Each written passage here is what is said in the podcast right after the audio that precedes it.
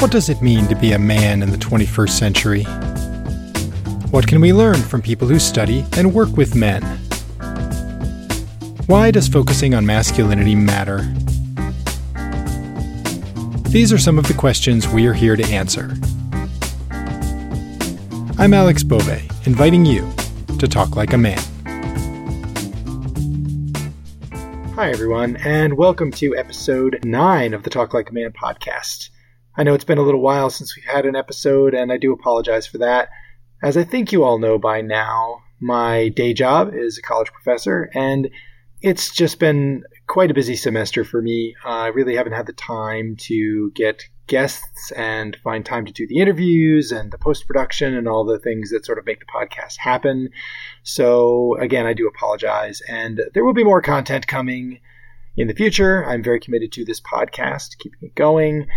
Uh, and in the meantime, we do actually have a full episode today. It's not the standard episode of me interviewing one person. It's actually a talk that I went to.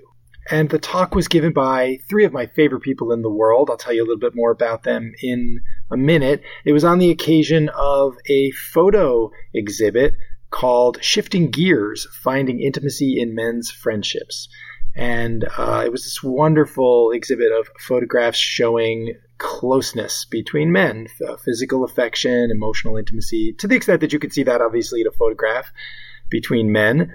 And the exhibit and then the subsequent talk featured uh, Robert Heasley, brother Rob Carter, and Robert Garfield. And these are three men with whom I actually am uh, lucky enough to serve on the board of directors of the Men's Center for Growth and Change in Philadelphia.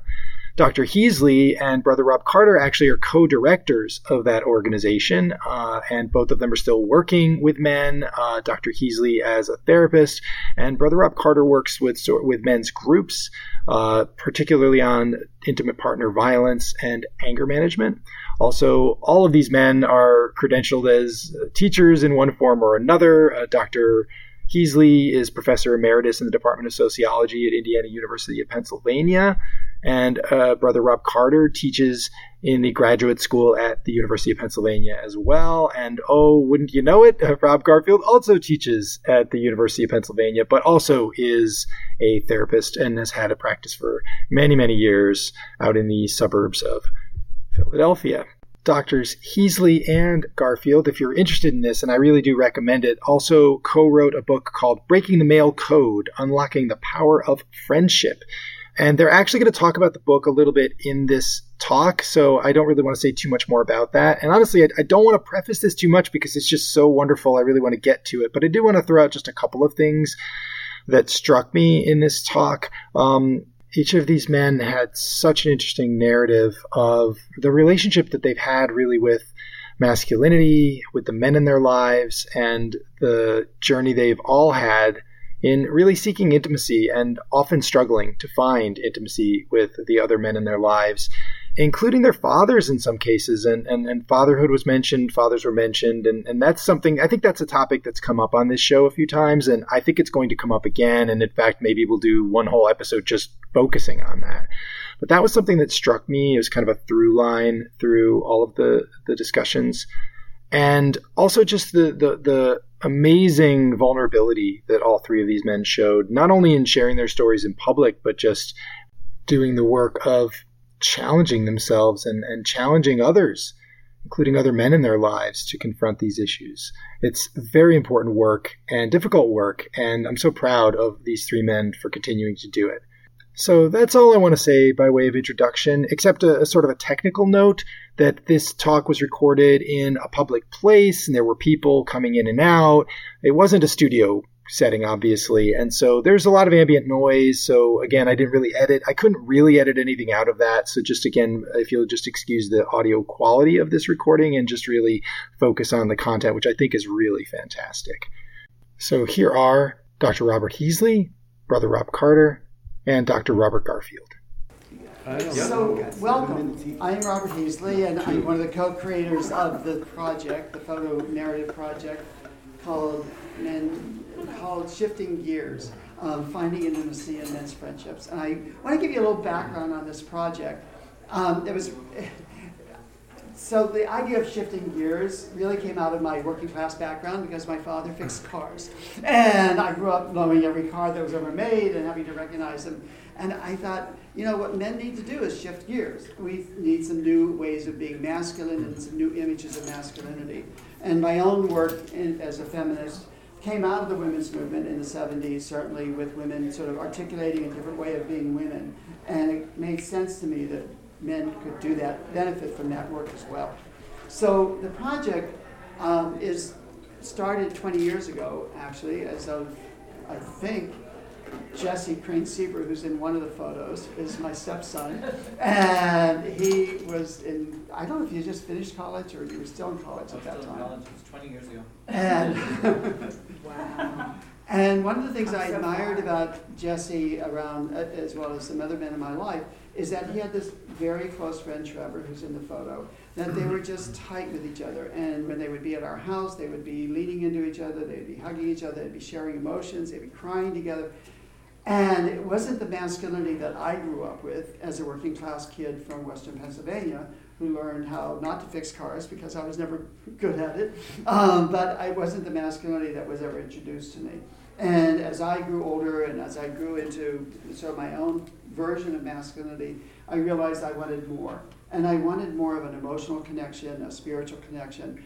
I wanted safety, to be vulnerable. I wanted to be, you know, in some ways I thought the women's movement made sense because women got to both be women in terms of emotional openness, and they also got to be track stars. And they, you know, were athletes, and they were all the kinds of things. My sisters, who were three uh, three sisters that were older than me growing up, they were always older than me.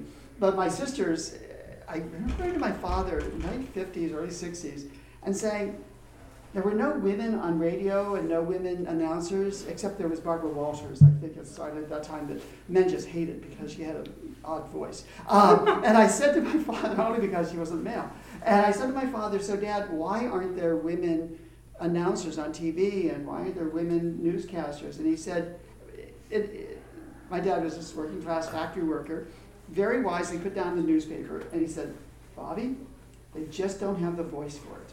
Oh. And, and then I went to dinner that night at this big eight-kid family dinner, and my sisters always sat on the other side of the table, and I listened to their voices, and I thought, Dad's right. Oh my God, that voice would never work on radio. So, you know, we buy into the par- paradigm we're introduced to, and that's the only one we end up knowing as kids. And then the women's movement and feminist movement came around and shifted that paradigm, which was critical in terms of making those changes. This project started years later, obviously, when I was in my thirties and teaching at Ithaca College in New York, and, and really aware that I had a best male friend, and who continues to be a really deep male, one of my best male friends, who's in the photo, but we're so much younger than we are now. I don't think they recognize me. But, but he um, and I just had a very emotionally close relationship. We had a very physical relationship. And we were in a men's group together that was very physical, very, very engaging. And we knew a photographer, who Deborah Helper, who did this photography. And she was talking to Neil and me one day and said, you know, I just love how loving you are to each other. I love how you engage. And she knew both of our, you know, she knew Betsy, the person I married with, and she knew Neil's um, partner as well. And she said, I just love it. You two just love each other. And I'd love to photograph you. And we said, okay. Um, we can take our picture. It's a love picture. And, and so we posed for it, and she did it. And she said, I don't think there's any other men who have relationships like this. Because she, like all of us, grew up in a world where men didn't display that. And we began talking about it. And we said, oh, we know some two guys, and we should photograph them. And I said, I know Jesse Crane-Seeber because he's my stepson. Um, and he has a friend like this. And then we started talking to other people. And people said, oh, my God, I know these two guys in San Francisco who are just amazingly close. And they've been friends for the last twenty years. And they've helped each other go through divorces and marriages and co-raised children. And so we got a Council for the Arts grant from the New York State Council on the Arts. And they paid us to go to San Francisco and to take photographs in Western Massachusetts for another set of, of subjects. And I interviewed, I interviewed all the men individually. So in each team of men that we found, I interviewed each one of them separately so we could get their ideas without conversation going on. And then I drew quotes from their stories, and, and that's what's posted next to the photographs. But the piece that was interesting to me is that people knew people who had these kinds of relationships, but nobody knew that they exi- that they could exist. They thought that these were unique uh, in the world. There was no other male couple of friendships that could be anything like these two. So the goodness of doing the project, thanks to the New York State Council, was that we were able to do this photo display, which has now toured a number of cities, a number of college campuses, um, along with some talks on men's friendships and the idea of intimacy. If you find the average guy in the street and say, tell me about your most intimate male friend, they're going to say, I haven't had sex with anybody. Um, what are you talking about? But if you really define intimacy as an emotional connection, a closeness, then they're going to say, yeah, there is a friend like that. Rob Garfield and I did a, a national study a few years ago. I don't know if I'm stealing your material. But no, okay. Steal away. We did a national study of, with four hundred respondents asking men about their closest male friendships. And, and what did they look like? What did they do? And it was powerful. We found that about a third of our respondents, and they, the respondents pretty much broke out very well around about a third oh, in terms of demographics. So Latino men, uh, African-American men, Anglo men, um, gay men, straight men, broke it out pretty, pretty well. But what we found was about a third of those men told us in the survey, which was a pretty intense survey, it was online, but they told us that they had males in their lives that they were emotionally connected to, that they had an intimately connected relationship. That's a third of those men, which was wonderful. A third said, I don't, I have male friendships, but they don't have a lot of vulnerability, I can't really show up, but I'd like to have that. And then a third of the men said, why would you want that? and, and it reminds me, I took one of the, I was redoing the, the matting for the, a couple of the narratives, and I, um, I took it up to a Photoshop, a frame shop in Springfield, and I was asking this guy who owns the frame shop, I said, so I need to reframe, you know, these, remap these narratives. And he said, well, what's this project about anyway? And I went into my ever, ever long little still because I said, you know, so male friendships and intimacy. And he looked at me, and it was just so classic. It was a week ago, Saturday. He looked at me and he said, I didn't know men had friends. And, and, and we had this forty-five minute long conversation, which was wonderful. And he said, I think of men as people that I use to get things done. And if I need to get things done, I call somebody, and they get things done. Right. But my friend is women in my life, are the ones that listen to me and the ones that want to know about what's going on with me. But I never thought of having men in my life like that. And so I went to the car, and I had the, I had the photos, some of the smaller photos with me in the car. And I don't travel with those all the time, it just happened to be there. And I said, well, let me get these photos and show you these pictures. And he was just like, I didn't know men could do that. I, and if we don't know men can do it, it reminded me of my fifties experience and sixties experience with my sisters. If they didn't know that women could be be announcers on radios, if they didn't know that they could run for president of the United States, how would they ever guess that it was possible? But we needed images, we needed stories, we needed to create the context in which people learn that the possibilities are out there. And as that the description of the project says, it's making visible what's possible. Because oftentimes what is possible in these lives, intimacy, relationships, connectedness, goes on behind closed doors. We don't display those affections in public. We don't tell the stories to other people because they might be confused. And, and I'll quit, stop it in one second. But I was doing a radio um, program a few years ago on N P R with um, Point, what's that? Um, out of Boston, On Point out of Boston, and it, they, they were doing a, the guy who runs it was doing a program on men's friendships. So I was the talking head, kind of hour-long expert, and and I was we were talking about men's friendships and these topics about intimacy. And this fellow called in from North Carolina, and he said, "I'm really listening to this program about men's friendships. I have a friend like this, and he and I moved into the same neighborhood, the suburbs, out of Raleigh or something." And we kind of go for walks. Every Tuesday night we go for a walk with an out for an hour. About two months ago, we went for a walk and we found a new trail. We went down, he's telling this on public radio, this national program. It was just beautiful. He says, we went walking down this trail. We found one of those water towers with one of those um, rims around it where you could climb up the ladder and, and sit on the, on the, whatever they call those things, the little extension of it. And it was sunset, and we were walking, and we, we sat, and we climbed up the thing, and it was sunset. It was beautiful, and he get really gushy. He said, it was beautiful. And, you know, my buddy and I just got in this conversation. We were talking about our childhood. We were talking about our life. And his voice softened, and it was, like, so beautiful. And he told this story, and he said, and then we got home, and we were an hour and a half late. And I walked to the house, and my wife said, where have you been? And I said, we were up the ladder, we climbed up the tower, we watched the sunset together. She said, are you gay? And I was. And that's the change we need to make. So I want to introduce Rob Garfield and brother Rob Carter. Both of them are men I'm totally, totally in love with in my life. They have tremendous meaning. Brother Rob Carter and I are co-directors of the Men's Center for Growth and Change in Philadelphia. Uh, where we work, we operate men's groups, and we do a lot of encouraging, revisiting masculinity. And Brother Rob has worked in the city forever around working with boys and men around changing their lives. And and Rob Garfield, who has a book called Breaking the Male Code, that's available for sale. Um, he's a brilliant psychiatrist from, from the Marion area, and has been working for years as well. So I wanted to give voice to both of you and ask you, what's your take on men's lives and men's friendships? And then we can have a discussion.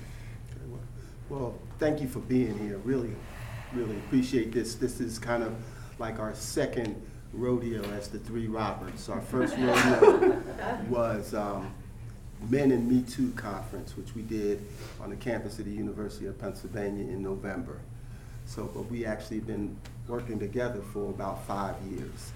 And I've been working with men and boys exactly about forty-three years, initially starting off in daycare.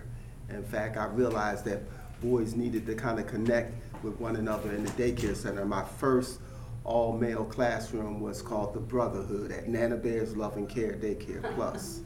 And I noticed that when, when little boys are really, really young, they're young, and, and another little boys, and you're just children, and someone's hurting or someone's crying, they'll look sad and they'll begin to cry. But, you know, being in the field for so long, what happens at age twelve, you know, where they're not only not crying, some of them are instituting harm on another another person. So it's, it's interests me to kind of look at boys in their life cycle and, and, and men, boys and men. So I'm saying forty-something years, I'm going to put it in like eleven minutes. So. Um, The next experience I wanted to talk about is when I first met this gentleman right here. We um, we were part of an initiative called Peaceful Posse for Boys. It was a anti, anti-violence prevention. I called it a peace initiative because I think language is important. And a lot of times people talk about anti-violence, and what we really want to see is peace within our relationships. Mm-hmm. But we focus more on, on the violence part of it. And within Peaceful Posse, Um, we basically was educating little boys about domestic violence, you know, talking to them about relationship skills. And, w- and, and within that experience, one of the things that was really telling was I had a little boy, he was twelve years old, um, and he was suspended from school one day. We used to meet twice a week um, out of um, the, the health center across from Schuylkill Falls Housing Project. And my man got suspended, and I said, yo, why did you get suspended? He said, I was suspended because I was inappropriate with a with a little girl. I said, what do you mean? He said, I was hugging her up and I wouldn't let her go. I said, well, why was that? Why would you do that? He said, well, she was my girlfriend, so I, you know, I figured like I still should be able to do that. So this is twelve, right? So we move forward, and now we're doing groups, doing groups at the Men's Center for Growth and Change. In fact, one of my partners in goodness back there is Tara. We do, we've done groups together, and it's really important, I felt, to have men and women lead some of these groups so that these men could actually see men and women negotiating power within a relationship, within a group forum. And um, within some of these groups, some of these men mightily struggle. And we do anger management, and we do domestic abuse groups, And I want to share, I like sharing little tidbits of stories because as a daycare center teacher, I think stories kind of resonate with people in a powerful way. So we had a group a couple of weeks ago, and a man who was very, um, very harmful uh, within a relationship with his um, wife. Went to, went to go on a wedding out of town in New Orleans um, with his wife, his children, his brother, and her wife. He got in a a physical conflict, where he actually attacked his wife and beat her up badly. He said, you know what, I really want to stop this behavior. I really want to stop this. I said, okay, all right. So three individual sessions coming in the group. He's in group one night, and he's sitting there, we're talking, and, he's, and I said, so what do you think? How you doing? He said, I hate being vulnerable.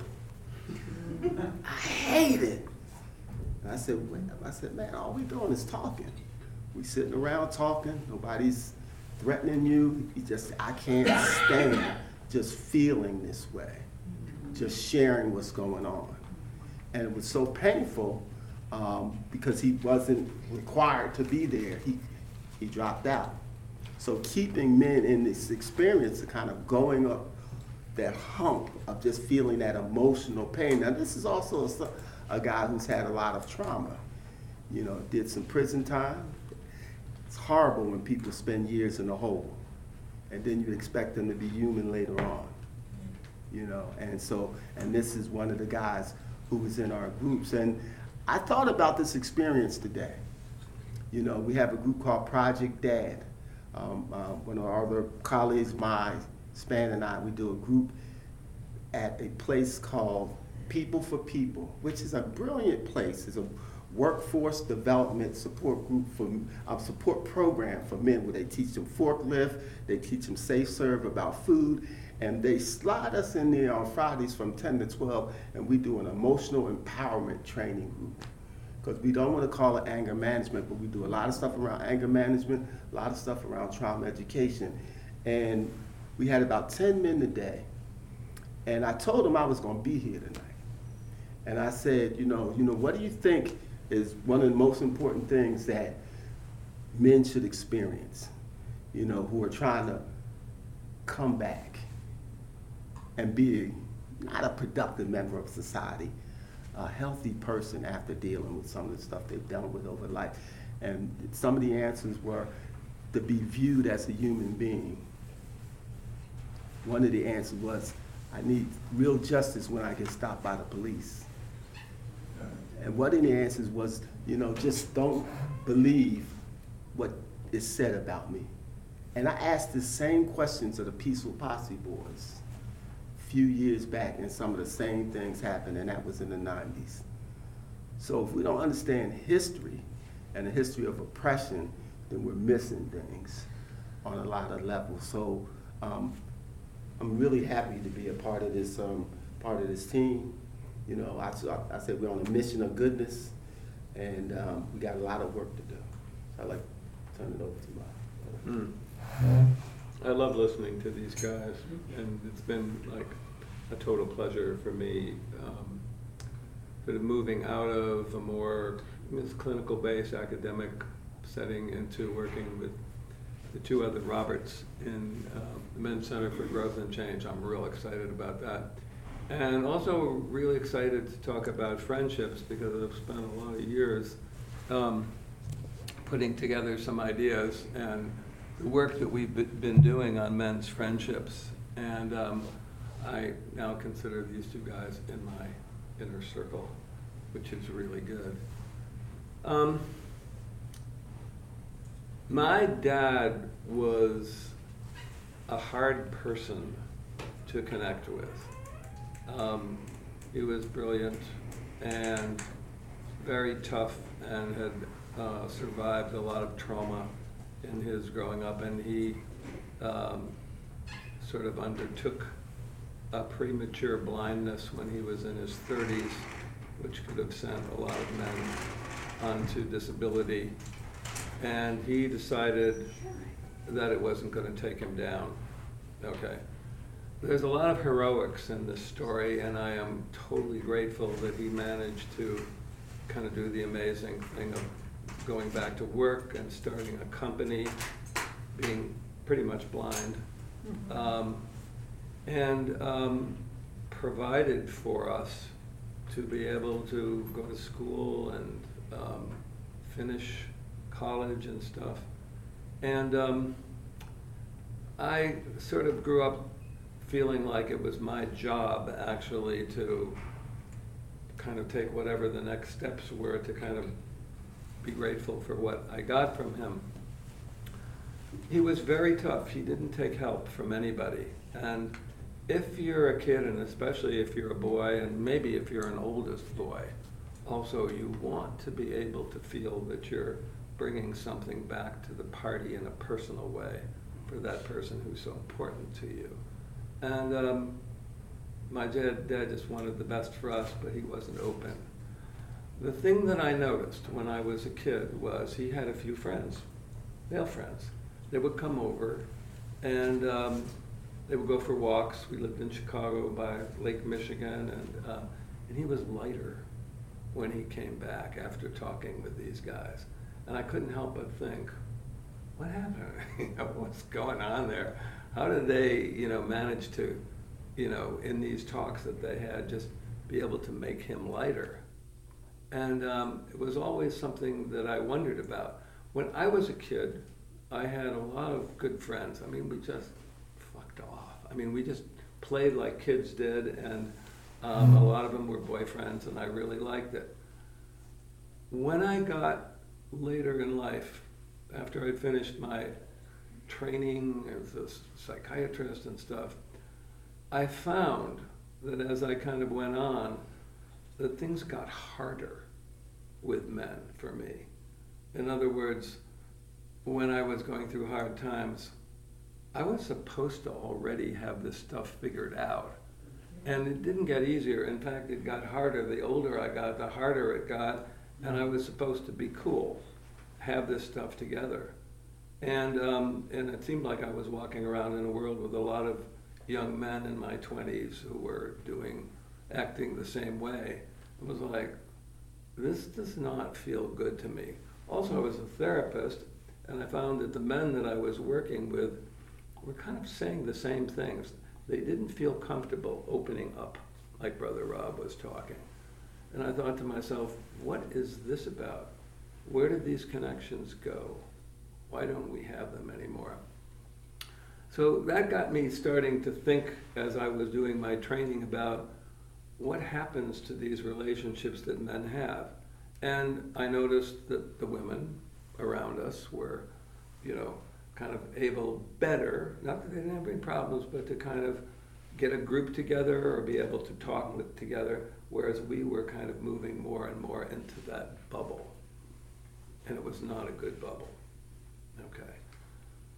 Over the years, I just began to think, well, I need to really look at this. Um, luckily, I found a best friend, and um, it turned out that I could do some of the things that, you know, others here have talked about, about being able to go and play and talk in this.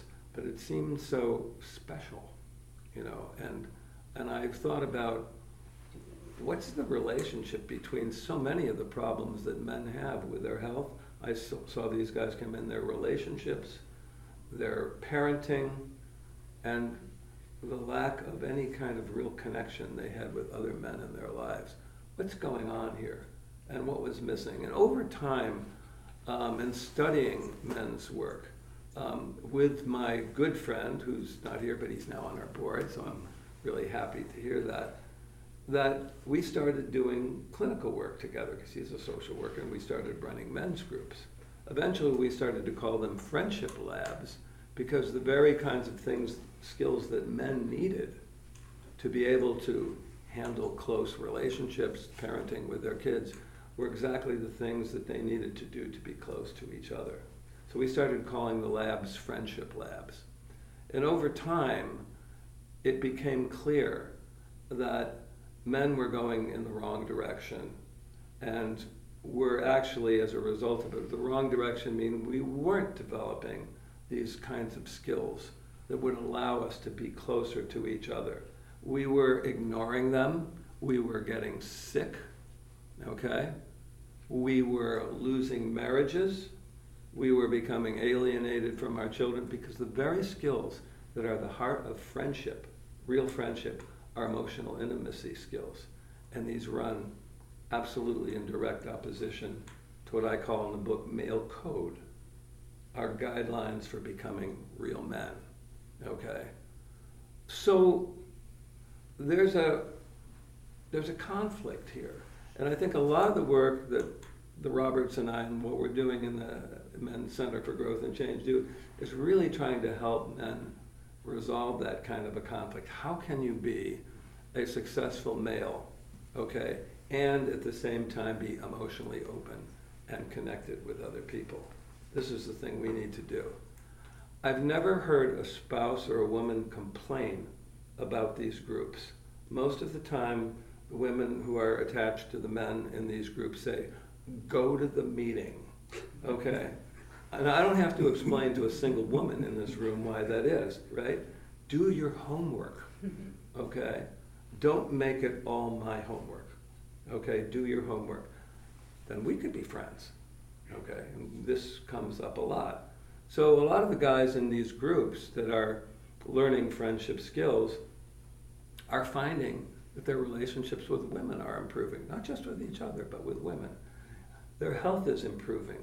Guys will say, so what about that irregular heartbeat? Um, nobody asks about that, okay? What about, you know, the kind of antacid that you stop taking? Men pay attention to these kinds of things, all right? And as Robert Heasley was suggesting, we lose that kind of interest pretty early on in the game. Younger kids have that, they're open with each other, but high school hardening starts and male code takes over.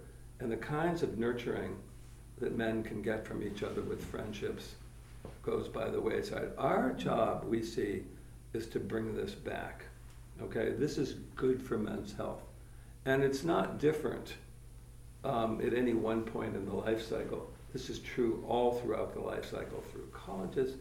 The most difficult time, I think, now is for younger men who are partnering and having children, because that's where a lot of their friendships get pushed to the back burner. And when they get pushed to that back burner, they don't resuscitate. They don't, because friendships, like marriage, like parenting, like work, take work. They take work. So when I decided I wanted to write a book, um, and I did, didn't have to be academic at this point in time, I wanted to do a how-to book.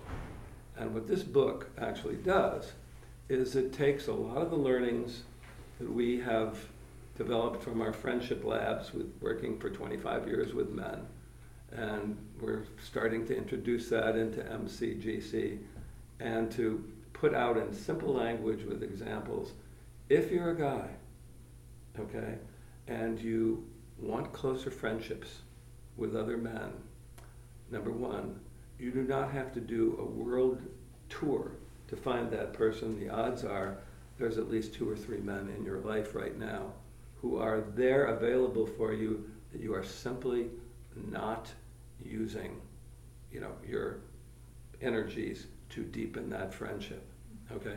Think about that, okay? It doesn't have to be a world tour. They're guys right now. So the book really takes a look at how do you actually deepen these kinds of friendships and what are the advantages. We did the research. We know from this research that health improves, that relationships improve, parenting improves. So it's right there for you. And you know, without going into the detail because I don't have time to do that, we really break it down into communications. What skills do you need? Okay. What kind of work do you have to put in, commitment? And what about repair? All right. Men are terrible when it comes to an upset. Okay. We don't want to fight because that's not cool. We sh- we deserve better treatment, but that's not cool to say, that hurt my feelings, ouch. You said you were going to call back. It's been three years, okay? I've had prostate cancer, I'm divorced, and and my children aren't talking to me, but otherwise it's a good relationship. Okay? This is what guys consider best friendships. All right, so we talk about all those things, about the work that a lot of women know goes into maintaining a friendship.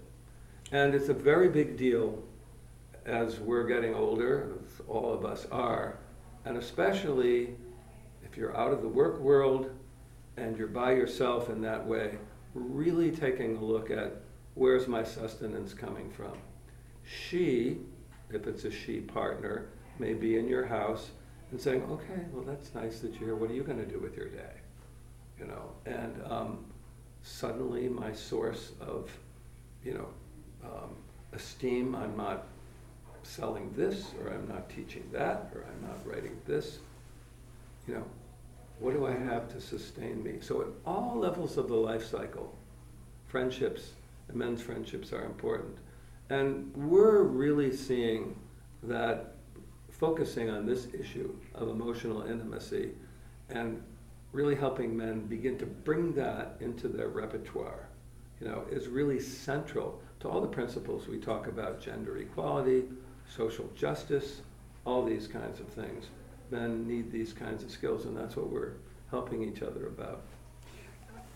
I want to add something to, that was poignant about what you and Robert were saying.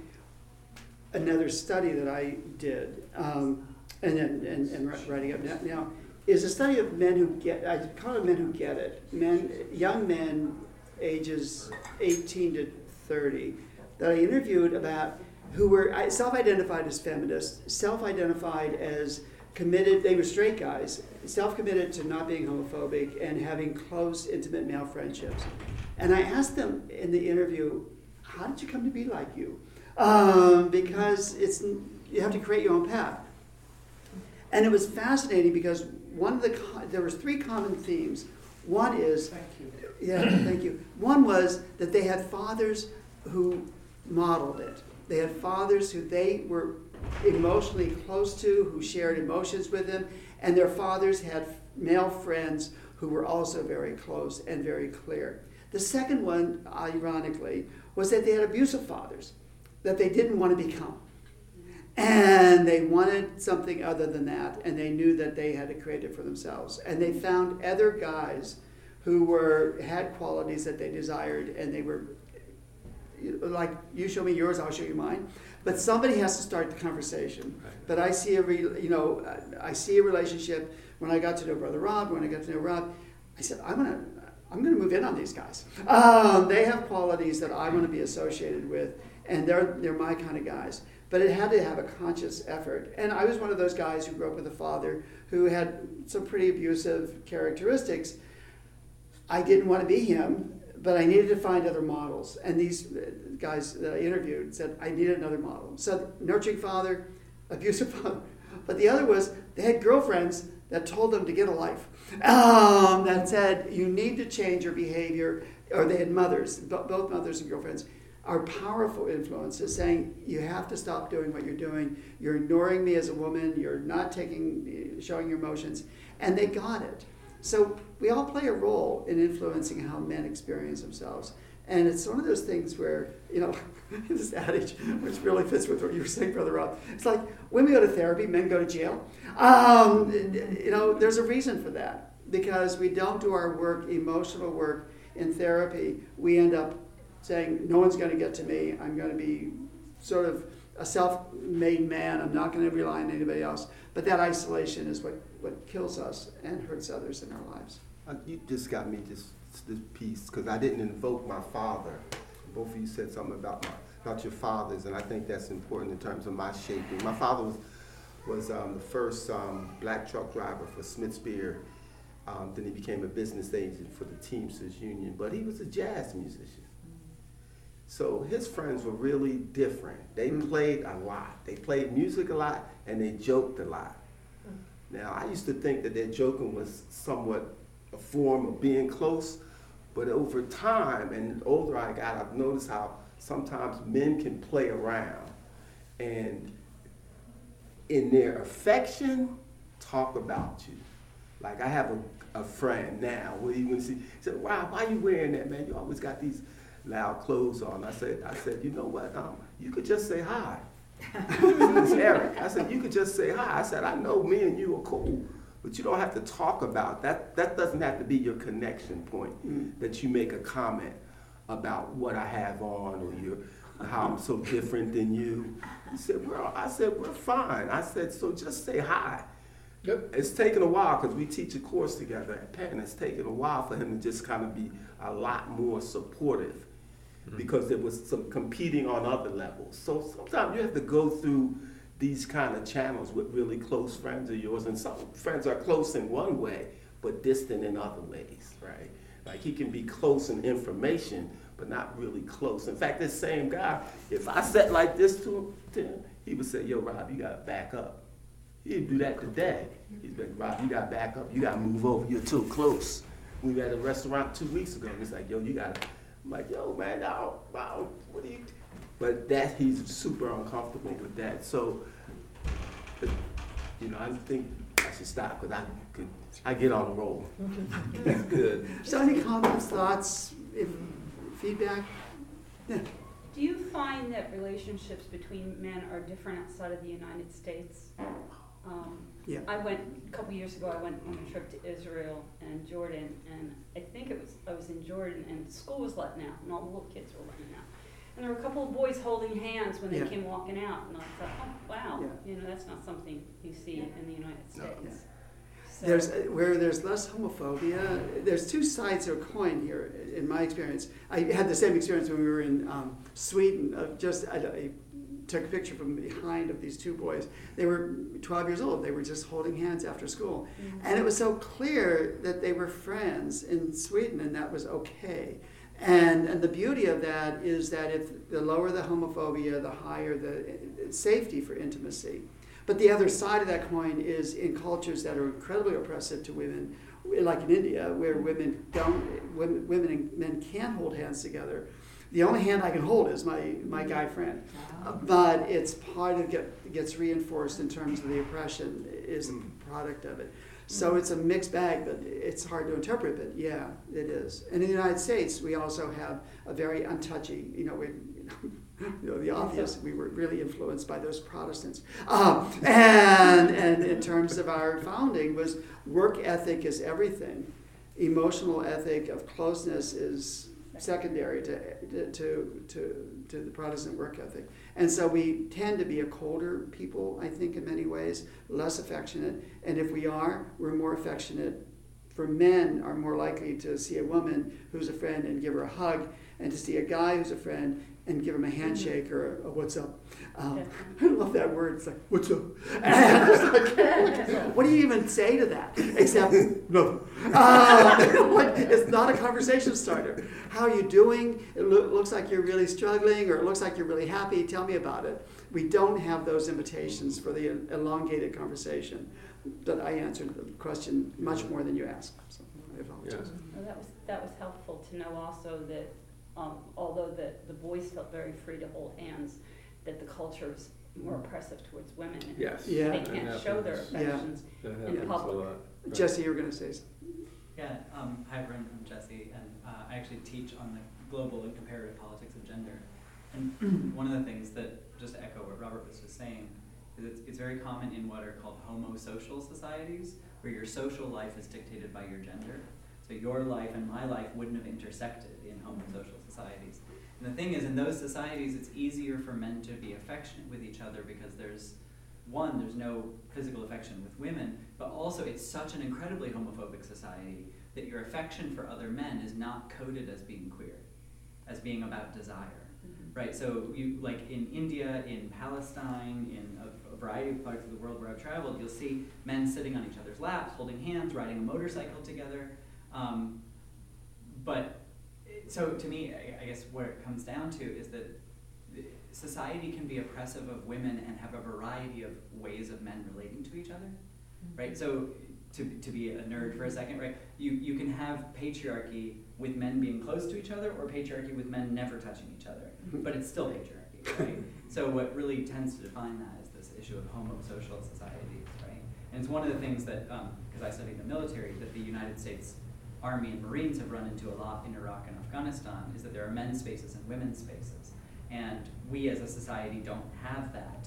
So our troops regularly violate those norms, which is an extra form of offense beyond just breaking into someone's home and breaking their things and all that. But it, it really gets to the heart of the culture, of like the idea that there's, there's women's spaces and men's spaces, and within those spaces, you can touch each other and we can touch each other um, because it's obviously non-sexual, right? Whereas, um, and yeah. wow. there's a whole literature on this that's really wow. interesting. Yes. Other thoughts? Questions? I just, I wanted to say thank you. Just, I really appreciated listening to this yeah. um, because a lot of it speaks to me. Because, um, well, I've been told by a psychic that I have a lot of male energy. You know, this, here it is. Here it is. I recognize yeah. some of this so much. It's interesting. And I'm used to sitting and talking to women about issues with being close. Mm-hmm. But now I'm hearing men talk about issues with being close. Mm-hmm. And I know it's a lot harder for men in general than for women. Yeah. But um, it's it's just, um, I just see myself and just reminded that there's this continuum of us, that we're not like a lump over here and a lump over there. That there's yeah. patterns that you can identify. How do you yeah. see, what, what do you see, Barbara? What in, yeah. what in, in yourself, do yeah. I see? Well, it's a lot easier for me to have spent ten years of my free time volunteering on a tall ship crew um, than to actually call up my friend Rachel and say, do you want to go for a walk? So the, uh, being absorbed in other energies rather yeah. than initiate your own Plop closeness. Myself down in initiate the middle of your the own group. Relationship. Yeah. yeah. yeah. I, I appreciate that because um,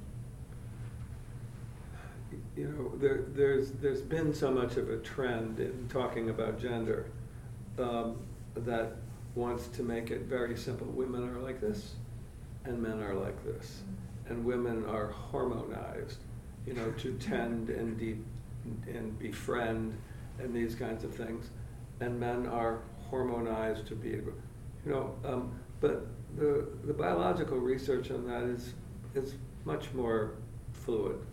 And there's much more overlap about that.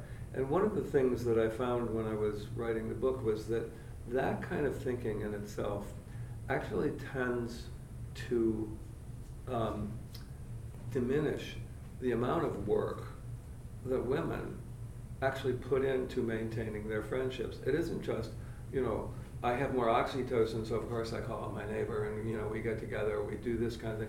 It takes work to do that. Yeah. And um, and I, I want to, uh, you know, we really want to underscore that for men too, who may just, you know, kind of say, well, that's kind of who we are, you know, we. that's we all. Of, that's how men are. We we sort of we sort of do that, you know, kind of thing. Well, you do do that, but if you really want to have closer relationships and develop a culture of caring with other guys, you got to pick up the phone and call. And I, I really like what you're saying, because it's like, yeah, for you, there could be things that are a lot easier to do than pick up your, you can, the phone and call a friend. Yeah. Go ahead. You can know, you can know what to do sometimes and still not do it.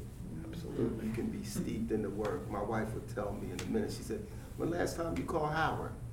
Why you don't call Howard? Ain't he, ain't he your friend? Why don't you call him up? I'm like, ugh, I got so much stuff to do. So it's like, you know, the, I appreciate the reminder, because it is work. Yeah. And it's a lot easier to just kind of say, well, I ain't, I'm not into that. That's not right. what I'm into, you know. He's but my it, boy, he know it, he know I care about him. Yo, man, it's cool. Right.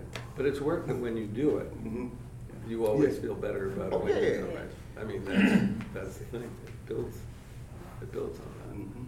So any final thoughts? We have to go in a minute. Yeah, so um, I'd like to talk about race. Um, so how does race fit into this issue of friendships? Jeez. Male friendships. Yo, man, you you got, we call this the doorknob effect. We, that's the huge, huge, huge piece, because my answer would be it, cloud, it, it clouds everything. You don't understand, Professor says if you don't understand white supremacy, racism, then everything else will just confuse you. Because yes, yes, it has a lot to do with it. And we should have a, a longer conversation to talk about it, because it, to me, it clouds everything. I just, my, my own statement is, it's been very difficult, it's something that I really sought. And, uh, and to friend, hard, a friend across race? To a friend, to, to, to get close mm-hmm. to men of color mm-hmm. that I'm attracted to. You know, mm-hmm. I just find them, you know, interesting and appealing, and we share energy, and, and, and it's, uh, so it's harder. Mm-hmm. Oh yeah. Period. Oh yeah, I think we're we're a work in progress, mm. you know, and we continually work on it. And um, and for me, it means being honest. It really means being honest. And for me, being honest means talk about my history of working with white white men, right. and it hasn't always been great. So these two know my history. Mm-hmm. So it's like, okay, it's not like you don't know. So let's let's continue good to stay close, right? Yeah, right. Well, yeah, we know some of those men. Yeah, yeah. Some of them in the field. Yeah. Well, but it's about trust. It's about, it's about trust between men anyway is challenging, to trust that I can be vulnerable. And then when you have issues of race and you have issues of sexual orientation, you have issues of class, it, it just adds to the levels, it seems to me, of the, of the landmine and the fragility of how we can work that out. I do know that we have to be out here at seven o'clock, and I do know that it's seven o'clock, so how about that for time? Thank um, you all. But yeah. I Thank you really appreciate you being here. It's like a triple TED talk. Where's Mister Banger's at? Well, there you have it. A panel on men's friendships and men's intimacy featuring the three Roberts, Robert Heasley, Brother Rob Carter, and Robert Garfield. And I want to thank all three of them for allowing me to come and record that session and to share it with you. I wish that we maybe had had a little bit more time. You know, I think if you're like me listening to that, uh, you probably were thinking, oh, I just want to hear so much more about Robert's story, or I just want to hear so much more about that anecdote. Uh, the time was limited for that session. The venue actually was very strict on time. But one of the things I'd like to do in the next, say, six months or so, is I really would like to interview one or more of the Roberts individually. So that that's always been on my radar, and it's certainly something that I'm interested in doing. So anyway, thank you for listening today. And before we go, I just want to, as always, thank everyone who contributes to our Patreon page, and particularly Gadi Ben Yehuda, who contributes at the producer level. Uh, I'd also like to just say, if any of you are interested in this project in any way, please go to talk like a man dot net. And there you will find all the information on the podcast, on the, the Facebook page, the Twitter, the, all the various so, social media platforms that we're on. And uh, if you'd like to contrib- contribute to the podcast, that will also link you to the Patreon page, so you can do that. Thanks for listening. I'll talk to you next time.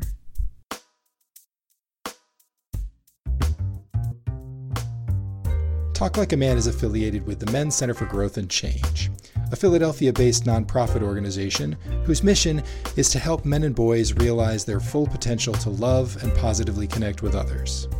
For more information, please visit men center philly dot org. To find out more about the Talk Like a Man project, visit talk like a man dot net.